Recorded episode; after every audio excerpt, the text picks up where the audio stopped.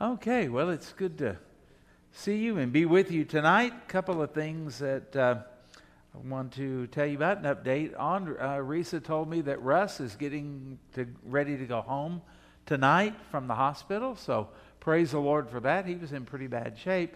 And it looks like Chelsea's going to go home uh, in the morning, so we're grateful for that, and we appreciate uh, all of your prayers and. Uh, you, you don't know how much that means to us, and uh, thank you so very much. Well, we have a new psalm tonight, and uh, we're going to take bets on which one it is and see who's closest and give out cash prizes. You think we could fill up a church if we could do that? We uh, are going to Psalm 12, okay, and that's for free. And we're going to look at this. Uh, David is, well, again, like so many times in the Psalms, he's kind of in a pickle and uh, he, as a king, as the uh, sovereign over Israel, is looking around and he starts noticing that something is beginning to change. Kind of like we've done maybe in this country. A nation like Israel that was committed to God under a covenant with the God, uh, with God, had been delivered by God and preserved by God, all of those kind of things. But the people are starting to get a little um, bored they're getting a little interested in false gods and other things. And David looks around and he starts noticing that all of the people he could count on, all the people that would love him and pray for him and advise him and all of that, their numbers are starting to shrink, at least those that he would trust. And uh, I think we're going to, and already have seen that kind of happen even here in our culture. Uh, we can identify with what David is going through. There are so many, I'm so sick of hearing about people that used to be faithful. Now they've fallen into sin or they've abandoned the faith or something like that. Seems like every time you turn around, there's something like that. So David is uh, going through that. And we've entitled this, What Can the Righteous Do? Boy, sometimes it just really seems hopeless. It seems useless. It seems pointless. What are we going to do? And uh, sometimes it feels like not much. But we'll start off by saying, and we're going to see this in this psalm, we can pray. And uh, don't ever discount prayer. Don't ever get to the point where you think prayer is the last resort. It ought to be the first resource that we have. We can talk to God about it and cry out to Him. We can also trust God. We need to uh, think about the promises of God. The promises of God are not negated just because we live in a different age and a different time. The promises of God are still in effect and they're still working, and uh, we need to just be patient because sometimes we don't see the result of the promises of God. Just because we claim it doesn't mean everything changes. Sometimes it takes a while, and sometimes we don't see it until later on in our life, and we look back and say, Boy, that was a really good time, and God answered our prayer, and we just weren't aware of it at the time so we can trust God. And we are to live by faith. The Bible says the just shall live by faith. We're the just, the justified ones. And it also says that without faith it's impossible to please Him. And it says, as you have received Christ Jesus the Lord, so walk in Him. Well, how did you receive Jesus? By grace, through faith? Well, that's the way you're supposed to walk and to live every single day in the good times as well as the bad times. And uh, I, I, admit it's difficult to do that, but we certainly need to. And uh, we can also uh, obey God. And there are those times when we don't feel like obeying God. It doesn't seem like the, um, well, as Paul told Timothy, preach the word. And then he said, quoting the, out of the authorized version, be instant in season and out of season. In other words, he tells the young pastor, be ready, whether it's a popular time, whether it's easy, whether it's wanted, whether the people are hungry for it, but also be ready when they're not and when there's opposition and when there are problems. And that's what we have to figure out about obeying God. Our feelings are not the issue, our emotions are not the issue. The climate and the culture is not the issue. The issue is what did God say? And if He is God and if we are submitted to Him, then we are to obey Him no matter what. There used to be a saying back uh, in the 70s that said, God, believe, God said it, I believe it, and that settles it. And when I was a teenager, I heard my uh, father in law preaching, and he says, No. He goes, It doesn't matter whether you believe it or not. God said it, that settles it, believe it or not. Well, that obviously made a big impact on me because that was well over 50 years ago. God said it, that settles it, believe it or not. We've got to get that mentality. If He says, Rejoice in the Lord always, doesn't matter how you feel or what you think about it, just obey Him. If we're to give thanks in all things and for all things, it doesn't matter what we think, how we reason, or what everybody else says about it. Just, you know, we're fools for Christ's sake. Just go ahead and give thanks and uh, see what that does to your attitude. We've got to just obey God in these times. Well, I've got a quote up there from one of my favorite presidents, Abraham Lincoln, and he says, Sir, my concern is not whether God is on our side. My greatest concern is to be on God's side, for God is always right. We just solved all of our political problems and our social problems and all of that because the key is not to try to twist God's arm through prayer and and uh, praying scripture and having faith so that God comes down and says, Well, I'll, I'll join you on what you do. That's never been the issue. The issue is, will we join Him? Will we get involved in what God is doing? God is always at work, and we are so busy trying to get Him to join us in our work. What we need to do is quit that and join Him where He is working and uh, be on His side. And so, uh, reading this psalm, we're going to look at four verses tonight. And David says, help. The uh, word could also be translated save. So think of it like this Save, Lord, for the godly, the godly man ceases. For the faithful disappear from among the sons of men. They, meaning the unfaithful people, the ungodly people, they speak idly, everyone with his neighbor, with flattering lips and a double heart they speak. May the Lord cut off all flattering lips and the tongue that speaks proud things, who have said, With our tongues we will prevail, our lips are our own. Who is Lord over us? That is a chilling statement, that last line. They say, Who is Lord over us? That's the world we live in. That's the world David lived in. That's the culture that we live in. That's the culture that he lived in. And you remember about Jesus, they said, We will not have this man to be king over us. That's what human hearts are still saying today.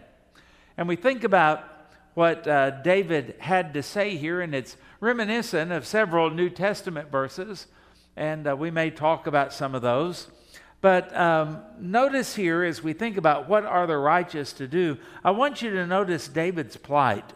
The culture is changing because the godly are fading. The culture is changing because the godly are fading. They're dying off. That always happens as we get older. Older people die off. Younger people sometimes die as well. There are people that get. Um, transferred to other places. There are people who are uh, at a different stage in life than they once were. Everything is always changing. And David says, and as I look out there, it seems like the circle of my influence and my advisors is getting smaller and smaller and smaller and smaller. And there's one reason for that that is really heartbreaking. Sometimes the people that we thought were godly turn out to be fakes and they defect and they go their own way. And so David is facing this. You've faced this. You've had people betray you. You've had people abandon you. You've had people that you thought you could count on them and then found out that you couldn't. You know people and you could name people that you trusted spiritually, maybe even spiritual leaders, and they're not serving God anymore. They're not living for the Lord anymore. Or some, very sad, like uh, Ravi Zacharias, uh, the great Indian preacher, that uh, he wrote all kinds of books, spoke at all of our major universities in the U.S., spoke at big churches, had a lot of support, and a, a big, big, big following. And then after he dies, We find out that he was uh, sexually perverted and immoral and all of those things. It's just heartbreaking when you see those kind of things. We all experience that, and the Bible does talk about in the latter days, the love of many will grow cold, and there are going to be people that defect. Well, Paul even had that happen to him. If you read 2 Timothy chapter 4, it's one of the saddest verses in the Bible where he says, I'm here in prison and I'm alone. Only Luke is with me. So, Timothy, come quickly and come before winter. Bring Mark with you. And then he makes this statement Demas has forsaken me, having loved this present world. Well, that's just a, that just breaks your heart to think that uh, the Apostle Paul would be there alone in prison and uh, asking for Timothy to come. And uh, where, where were all of the people he had led to the Lord? Where are all the people from uh, those churches in that area? And we don't really know, but we've all had those times when it seems like we were just kind of abandoned, left alone. And sometimes it's because, like in the case of Paul, because people have decided they love the world more than they love Jesus, and they reveal their true nature, sadly, when all of that happens. They don't lose their salvation, they uh, reveal that they never had it. So he says, Help or save, Lord, for the godly man ceases, for the faithful disappear from among the sons of men. And it, uh, it's reminiscent of Matthew chapter 7, verse 14 and because narrow is the gate and difficult is the way that leads to life, and there are few that find it. Few. So uh, sometimes we get fooled by the times when the culture seems to be with us. We get fooled by the times when people use our lingo on things, but they don't use our dictionary, the Bible. And uh, they may say the right things, but they don't believe the right things. They don't mean the right things. And so we kind of get fooled or maybe hoodwinked by the enemy into thinking we're a part of a big multitude and we've got all of these things. And the truth is, there are probably more people than we realize who believe like we do and who serve the Lord.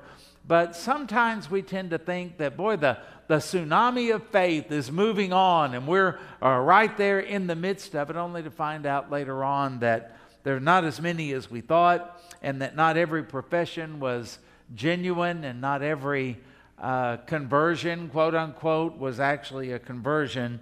Uh, it may have been somebody just uh, saying that they love Christ and it was just words. It may be somebody saying they're a Christ follower, but that's only if they can get the health and get the wealth and all of the good things that go on, and yet we're called to persevere. We walk through the narrow gate, we give up everything to follow Christ, and we follow on the narrow way, and the narrow way goes upstream from this world. So there's a lot of pressure and a lot of disappointments.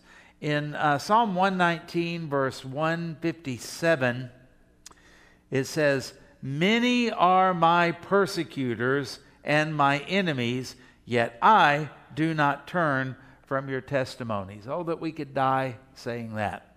We persevered, we held on, we kept fighting the fight. There was a race in uh, ancient Greece where they would give each of the runners a torch and they would run at night.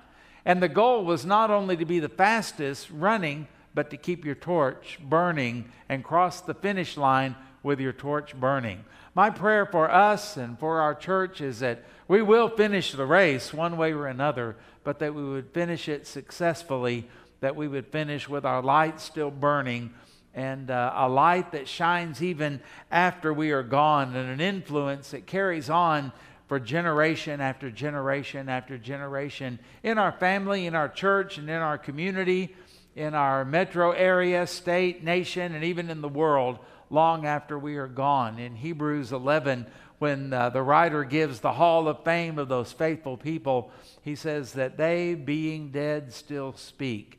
I, I pray that would be said of me. I pray that would be said of us, that our influence would continue to uh, go on and have an impact. But David looks and he's alarmed. You can tell by the way he writes this. He's alarmed because it seems like the godly are perishing. This land that had once been so faithful is now being unfaithful, and this land that was set apart for the people of God, where there are fewer and fewer of them that seem uh, serious about all of that and take the Word of God and the covenant of God seriously. They've forgotten what God has done, they don't really care about it. It's just a story or a myth to them and uh, that's, that's a sad thing.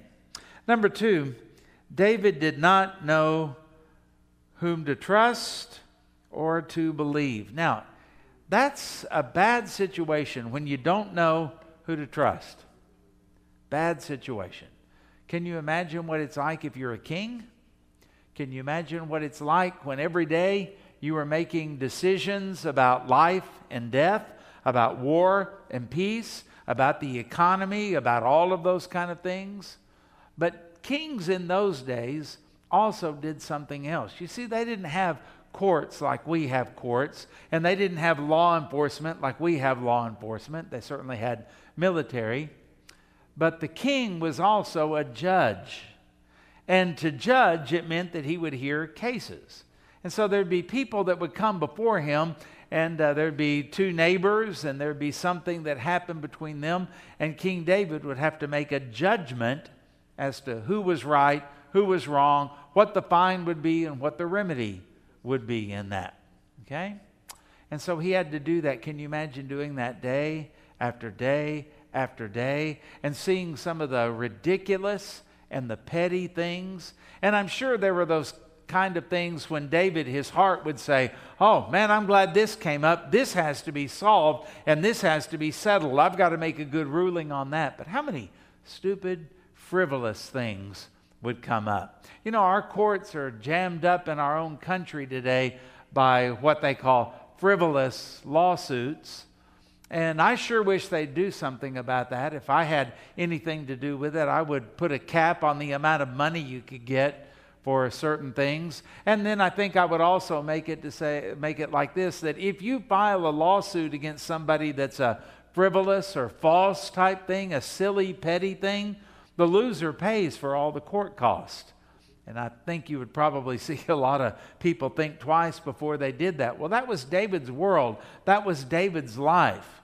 Now, for David to make a good ruling, a ruling according to the law of God, a ruling that would be righteous, a ruling that would be just, he also had advisors. He had people that he could call on. And he evidently had a lot of them. Can you imagine what David is like as he grows older, as he rules over the kingdom? And he's not getting more of those people, he's getting fewer and fewer and fewer that seem to really know the Word of God and have a heart for the things of God. Not everybody who uh, pretends to be wise or professes to be wise or acts like a wise person really is wise. There are a lot of people in our day with a lot of knowledge, and there's nothing wrong with having a no- lot of knowledge. But in the book of Proverbs, it says that while we are gathering information, we need to pursue wisdom. The wisdom to know how to apply that knowledge. Think about the astronomer who knows so much about the universe and yet he's an atheist and an evolutionist. And the fear, uh, the beginning of God, the excuse me, the beginning of wisdom is the fear of God. And so he may be knowledgeable, but he's not wise. Okay? David needed some people around him who were wise, who could take a principle from the Word of God and apply it to that court case, apply it to a battle strategy, apply it to uh, the way that he would rule and lead the country. He needed people who could help him do that. But there are fewer and fewer and fewer and fewer. The longer I live, the fewer people I have that I can pick up a phone and call and ask a question or seek advice from. A lot of them have died and gone on to heaven. And uh, there are people that I would love to be able to talk to, even my own parents just to talk and tell them about something, get their advice about something. But at this stage in my life, uh, that uh, the, the people like that that I grew up with, the people that I followed, the people that I respected, the people that I walked in their footsteps and took advice from, or well, they're growing fewer and fewer and fewer. Some have defected, but uh, most of them have just gotten old and gone to be with the Lord. Well, this is where David is looking and David is thinking and hurting. You can tell that he's hurting. And he talks about all the people. He's not hearing as much from the godly people because there aren't as many of them, but he sure hears from the ungodly. And what do they do? They speak idly. Well, to speak idle speech means it's worthless, it's pointless, it doesn't really matter. It's kind of like um, sometimes Christian people Instead of speaking about the Word of God, they're always speaking about whatever else is going on in life. They're a little reticent to speak about the Word of God or discuss what they learned in Sunday school or something like that. So they talk about football, or so they talk about baseball, so they talk about things that don't really matter and nobody's really going to remember in due time when we have eternal things that we could be speaking up from the Word of God. And the Bible says that whenever we gather, certainly we gather for the purpose of honoring and worshiping God, that audience of one that we ought to be pleasing the Lord Himself. But He also said in Hebrews 10 24 that when we gather, we are to consider one another and how we may encourage one another to love and good deeds. Have you done that lately? Does that ever enter your mind? And we are to do that by not forsaking the assembling of ourselves together, as is the manner of some, but all the more as we see the day approaching. So, putting those two verses together, it's not simply about attending and being here every time the doors are open, it's more about what you do with other people while you are here. You are supposed to be an encourager to them to do right. And so uh, when we look at David's situation, he, he didn't have very many of those. It was starting to distress him because everything he heard, where it used to be about the Word of God, now it's about idle things, things that don't really matter, things that are not going to help anybody, things that don't glorify God, things that don't feed the soul, things that don't make the mind think on higher and nobler things, as the old hymn says. And so they speak idle, idly, everyone with his neighbor. There's a lot of gossip, there's a lot of slander, there's a lot of just, you know, chatter going on, prattling, maybe we would say. And it says, and then he describes it. Here's what it was with flattering lips and a double heart they speak. Flattering lips and a double heart. You know, I'm thinking of the book of James it says that uh, we are to ask when we talk to God in faith, and we're not to be a double minded man. And he says, uh, For that man is unstable in all his ways, and let that man not think that he'll receive anything from God. You can't walk the fence. You can't have one foot in the world and one foot in the kingdom. You can't live and walk like that half in the world and half serving God or anything. It doesn't work that way. God says, I want all of you, and I deserve all of you, so give me all of you and surrender to me as your king. And that means that we are singular minded and motivated in things. Now, don't get me wrong. It's not that it's sinful to talk about football. It's not sinful to talk about cars or anything like that. It's just that that's not what we are motivated by. That's not what really um, turns our crank, I guess we would say, or fires us up. We talk about things that matter. And uh, if we do talk about those other things, it's not to the exclusion of the Word of God, but it's all a part of it. And we help each other and we encourage one another in those things. Some people, some Christians, they go to church every Sunday and they even come on Sunday night and Wednesday night and they don't know how to act at a football game. We had at another church in a small town, we had a deacon and he was a great guy. And I think he really loved the Lord, except during a football game when his son was on the field. And he would act like an absolute pagan when that was happening and just be a complete and total fool. And it was causing people to disrespect him and to not really see him as a spiritual leader. He was a deacon in the church. And so uh, we had to have somebody go talk to him and say, Brother, you've got to stop and think that while you were watching football, that is not the most important thing on the earth at that time. Your testimony and the glory of God is much more important than all of that. And to his credit, he calmed down and he saw it. But he wasn't even really aware of it because he was living emotionally and just reacting to what he saw, reacting to calls he didn't like, reacting to plays that didn't work, reacting to how his son did, and all of that type of thing. And uh, th- this, this is where we get caught up in everything going on in the world.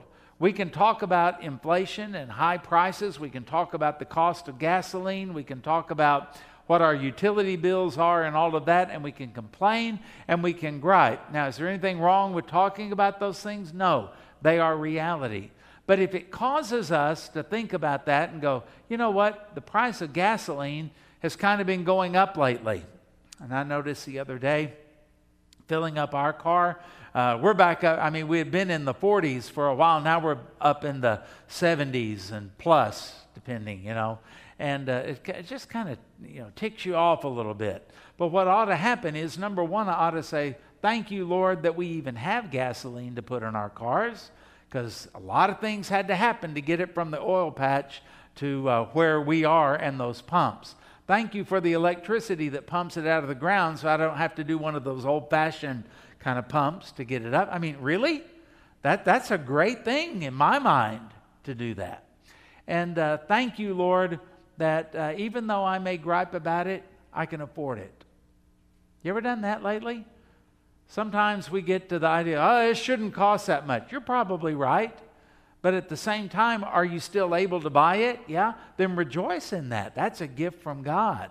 My father in law, one time years ago, he was uh, paying, getting ready to pay at a restaurant, and he looked at some candy that was up, you know how they have it up there, and he looked at it, and it was 25 cents. And he goes, Good night. I remember when I was a kid, you got, you know, uh, 10 of those for a nickel. And uh, he said something to a person that was right there by him, and this person said, "Yeah, but I bet you you can afford the quarter today a whole lot better than you, uh, easier than you could the nickel back in those days." And my father in law looked at him and looked at the candy and he said, You're right. And he picked up a handful of them and put it down there and, and bought $2 worth, it seems like. I mean, think, think about that lesson.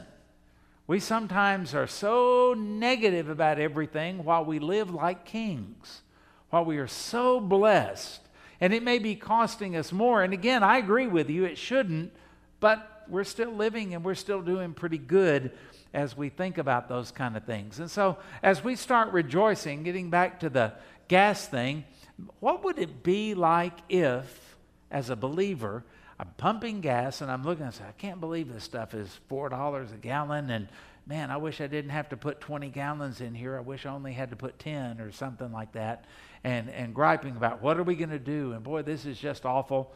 What if that made me not only thank God for it, but what if I thought, Lord, there are some people, maybe even right around me here, who can't really afford to do what I'm doing right now. It's going to really cut into their grocery bill, it's going to really cut into their lifestyle, and uh, it might mean the difference between buying diapers or formula or something like that. And what if I said, Lord, thank you that you blessed me so much, and I don't have a lot. And I don't have much margin, not as much as I used to, but help me to use what I do have because five or ten dollars could go a long way for a young couple that has to buy diapers or formula. Maybe, maybe giving somebody at church or something like that. You know, they have a ways to drive, and maybe giving them a gift card or something like that where they could, uh, you know, go to McDonald's on you or something like that, or Chick fil A, or maybe give them a gas card or something like that. What if we took everything going on around us and instead of sinking down to the level of the idle talk and all of those kind of things, we actually did something that was proactive, something that really mattered, something that would bless somebody else? But the world doesn't operate like that. You know, they say some nice things, I've known some uh, people in the world that were just pretty doggone nice, don't you? And uh, they'll say some things. And sometimes, though, I've had some people say some really nice things that was absolutely worthless. You know why? Because it was what David called in here flattery. Flattery. They pump you up so they can use you, they build you up so they can take from you, and they don't really care about you because they have a double heart and that literally means an inconsistent mind. They can play it both ways. They can be your enemy or they can be your friend. And whichever is advantageous to them, they go that particular direction. And we don't want to be like that. There are people that the idle talk kind of reminds us of just misinformation. There are people that will purposely tell you things that are not quite true. They're almost kind of nearly true, but not quite just enough to mess you up. Think of train tracks. Train tracks have to be parallel. We all know that. But you don't have to take one track, say the one on the right, and just let it be off by one degree. The train won't derail for a while until the tracks spread far enough apart over a long period of time, then the train is in trouble. And that's the way a lot of people in the world, certainly with the media, certainly with politicians, but sometimes with neighbors and friends and even people in church, they tell you just enough of the real thing to get you off track, is what we called it. That's where that cliche comes from. We, we derail. There's fake news. We hear that all the time. What about canceling? If you take a wrong stand and you're not politically correct, then all of a sudden all of your friends are gone and all of your influence is gone and nobody looks at your Facebook post anymore or anything like that. Nobody has anything to do with you anymore. We live in a cancel culture in these days, or you get demonetized off of YouTube or something like that. All of this stuff is what goes on in the world. Or it can be the opposite. Some people can fluff you up and they can promote you and uh, they do it because they want to use you, or they cover up somebody's evil for their own personal or political purposes, and it's all just a lie. And it's all, don't you wonder sometimes who you can trust? And you wonder sometimes when you hear about the government doing something, what's really going on? When you watch or try to watch the news and you to, what are they not telling me? And how are they spinning this? And what's, what's going on? And you used to know who you could trust.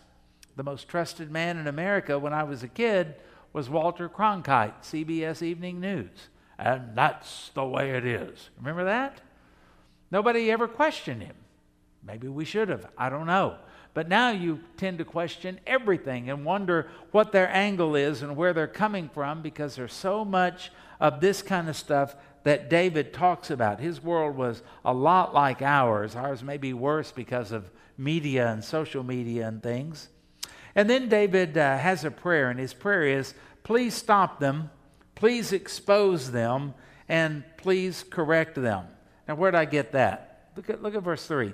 May the Lord cut off all flattering lips and the tongue that speaks proud or boastful uh, things. And I got to thinking about that. If the Lord did that and you saw somebody with their lips cut off and no tongue, and you knew, ah, that's, that's that guy, as somebody that can't be trusted, now they can't talk. That would be pretty obvious. That's what I, where I got the idea of exposing these things, bringing them into the light because they are like cockroaches. They thrive in the darkness, and when the light comes on, they scatter. And uh, sometimes we don't know who to trust, who to believe, and all of that. Well, if you saw somebody and their lips were cut off, and the Hebrew word there really is destroyed, but uh, picture it with me their lips are cut off and their tongue has been cut out of their mouth by God, well, then you would know that's been brought to light. You've been exposed, buddy. You shouldn't have done that kind of stuff that you do. But flatterers usually don't expose themselves until uh, they have to and until somebody discovers what all they've been doing. And uh, think about um, you would notice all of that you wouldn't listen to them. You wouldn't care what they said, even though they can't talk. They maybe could write it or post it on uh, social media, but you wouldn't want anything to do with anything that they had. And hopefully, going through all of that, they would change. I mean, the, the best thing would be the guy with no lips and no tongue would fall on his face before God and say, God, have mercy on me, a sinner, and change his ways. And that's what David is really calling for because he's living in a world where he doesn't know who to trust. And then uh, David is calling for all of that kind of stuff to just be destroyed because he doesn't want it coming back. He doesn't want it just to go underground. Sometimes things get exposed and all they do is they just hide and they hide deeper. And we don't really want that. We really do want correction about all of this because uh, an unruly tongue really does destroy things. Think about James chapter 3 uh, and verse 6 I'm going to read it out of the Amplified Version. And the tongue is, in a sense, a fire. The very world of justice and un, uh, injustice and unrighteousness. The tongue is set among our members as that which contaminates the entire body and sets on fire the course of our life, the cycle of man's existence and is set on fire by hell. Well, if that's the case, there's a lot of hellishness in the world in which we live. Can you say amen to that? I mean, it's everywhere around us, everywhere around us. And so we've got to be wise as serpents and harmless as doves. But there are a lot of believers going around that they are as harmful as a serpent because they can't control their tongue uh, but they're about as wise as a dove. Jesus called, uh, called us to be different. And he said, I'm sending you out as sheep among the wolves. Well, that doesn't sound good. Sheep can't really defend themselves. Well, we don't. God is our defender, the Lord is my shepherd, and we are to trust in him. But we're not to take on the characteristics of the world, but we are to be aware of who they are and what's going on. And that's our last thing, and we're just about done here. Praise God for that. And uh, number four, help us understand the real issue. What is the real issue? What is the real issue? Is it, is it there aren't enough Democrats? Or there aren't enough Republicans?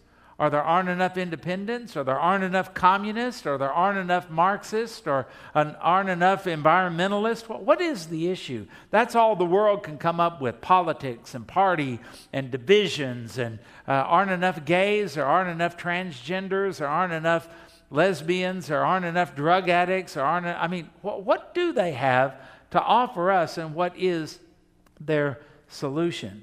Well, David nails it here.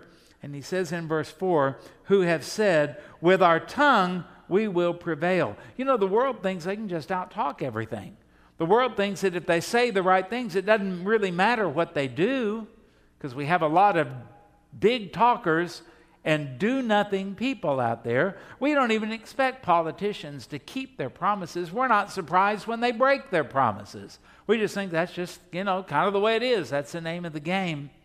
And there are so many people that think that everything can be solved if we just could out talk everybody else. Did you watch that uh, debate not too long ago, a couple of weeks ago, uh, with those seven Republicans?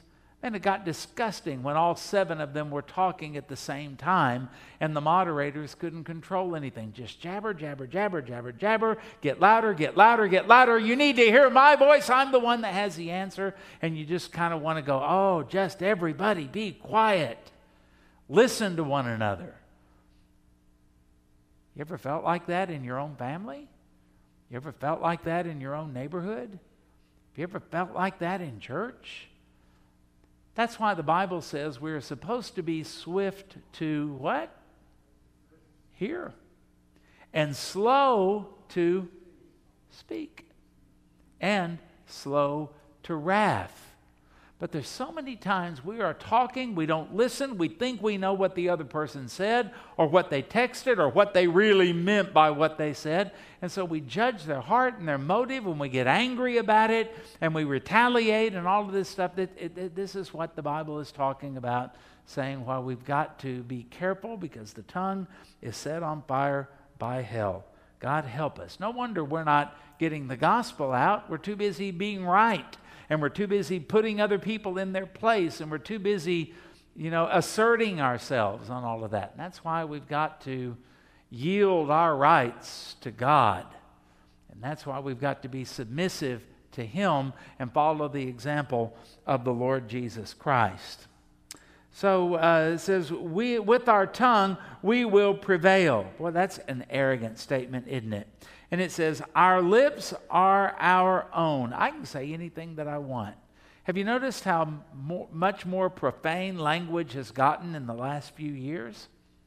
Have you noticed how everywhere you go, people are using God's name in vain and they're using vulgar language and things that you probably can remember a time when people wouldn't say that? And they wouldn't say it in front of a woman, and a woman wouldn't say it. Now we're all together in it. And I mean, it's just an awful, profane world in which we live. And they do that because they say, Our lips are our own. I'm just going to call it like I see it, and I say what's on my mind. Somebody said, you know, don't give me a piece of your mind. You can't spare it. Isn't that right?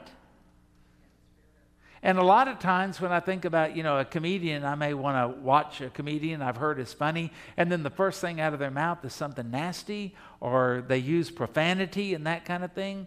And uh, in my mind, that's a sign of a slow intellect. That's a sign of somebody who's not really funny. So they have to say four letter words, off color things to make people giggle like eighth grade boys. They're not really funny and they're not really amusing. And uh, that, that's the world in which we live. And so uh, we're, we're preoccupied by all of those things that we should have gotten over when we were in about seventh, eighth, or ninth grade, those kind of things. But it's our life, it's our tongue. I can say whatever I want, I've got freedom of speech. But the last part of this just is haunting. It says, With our tongue we will prevail. We can get out of this. And our lips are our own. You can't judge me or stifle me or stop me. And then they say, Who is Lord over us? Who's Lord over us? We are the captain of our own soul and our destiny. We rule our lives, nobody else. What a joke. What a joke. And what a sad joke. Because one of these days, those same people that are so arrogant, every knee shall bow and every tongue confess that Jesus Christ is Lord to the glory of God the Father. Think about that. Everybody's going to admit who Jesus is. And you either do it on this side of life, surrendering to Him, or you do it on the other side when you do it by force, and that's the last thing you say before you're cast into the lake of fire forever. And maybe the weeping and wailing and gnashing of teeth are people shrieking over and over for eternity in hell. He is Lord. He is Lord. He is Lord. He's Lord. He's Lord. He's Lord. But it's too late. Who is our Lord? Who is Lord over us? Well, it's not politics. It's not your race. It's not poverty. It's not your gender. It's uh, not your pride or anything like that. In fact, uh, this is a very prideful and arrogant statement. It's basically saying to God, I'll run my own life. I don't need any help from you. And in Proverbs chapter 6, verse 16 through 19, take this to heart, Christian. There are six things the Lord hates. Yes, seven are an abomination. You know, I've heard people talk about different sexual sins and things. I would never do that. Well, you might. Well, that's an abomination. I've never done that. Well, here's an abomination for you a proud look, a lying tongue, hands that shed innocent blood, a heart that devises wicked plans feet that are swift in running to evil, and a false witness who speaks lies, and one who sows discord among brethren. You know what's sad about that? That would be the description of a lot of Baptist churches. Well, we're here for the glory of God. Yeah, but we are committing abominations every time we get together or every time we have a business meeting or every time we discuss something or you know or the way we treat one another or whatever it's a sad sad thing when you think about it and that's all the world knows it's not just one or two things, it's a lot of things that are going on constantly in all of that. So when believers are surrounded and outnumbered by the wicked, they should pray to God, trusting in His promises and His protection. And thank you, Dr. Steve Lawson, for that last word, because that's a good word, and that's really what we ought to do. May the Lord help us to be able to actually do that. I think it would make a profound difference in our world, in our culture, in our lives, in our fruitfulness, in our witness, and uh, all of that. If we would just remember that. This world is not my home, I'm only passing through. And so I don't get wrapped up in all of this stuff like everyone else does. Yes, I want to be a good steward. Yes, I want to be involved. Yes, I want to be salt and light. But I don't want to be walking around in despair and sin like the rest of the world. We have a better way, and God has instructed us, and uh, David shows us that in Psalm 12. Would you bow with me for prayer? Father, as we conclude tonight, we pray that this has been an instructive, encouraging, fruitful time, that our lives and our hearts will be changed, that we've had minds that are renewed so that we can comprehend the Word of God. We pray, Lord, that we have hearts that are tender and receiving the Word of God so that we will obey what we have learned and not just say, that was interesting, close our Bibles, and go about our life as normal. And we pray, Lord, that you would open doors for us that no one could shut and shut doors that no one could open and keep us on the right path with the right attitude, fully trusting in you, your promises, and also your protection. You will see us through, and we'll spend an eternity in heaven talking about that. And so, Lord, there are people that we could bless, and there are situations that we could bring light into darkness. We could bring joy into despair and sorrow. We could bring hope to the hopeless. My prayer is, Lord, please, may we do that. May we do it willingly. May we do it gladly for your glory. In Jesus' name we pray. Amen. Well, we've got some letters down here that uh, you can sign, and uh, certainly means a lot to people when they know that you've been praying for them and you've actually put your uh, name on the dotted line for that. Uh, one, we've got one for Russ Demeter. We've got one for Bob Newman, um, he's probably facing knee surgery or something like that. He's hurt his knee. For Todd Boyd, the good news about Todd, he not only, as we told you Sunday night, got to go home, but uh, even after his stroke, everything's normalized. He's working, and uh, he's they've got a big project at work, and he's a big part of all of that. And he's uh, been able to uh, do that type of thing. Nat Sanders has blood clots in his legs and uh, that's pretty dangerous, and we want to see those things dissolved and uh, see him raised up. So they'll be blessed by seeing your name or your note, whatever you do, and as you uh, write on those. So be sure that you do that, okay? Do you have a newsletter? And if you do, look at the things that are coming up. Look at the things you need to be involved in.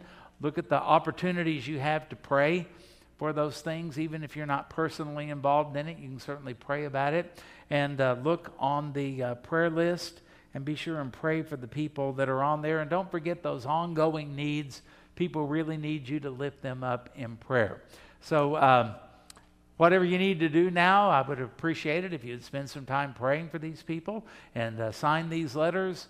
And uh, we pray that the Lord will bless you out of that. And be sure you pray for our student ministry um, as they finish things up tonight. Pray for our Hispanic ministry as they are probably finishing things up tonight.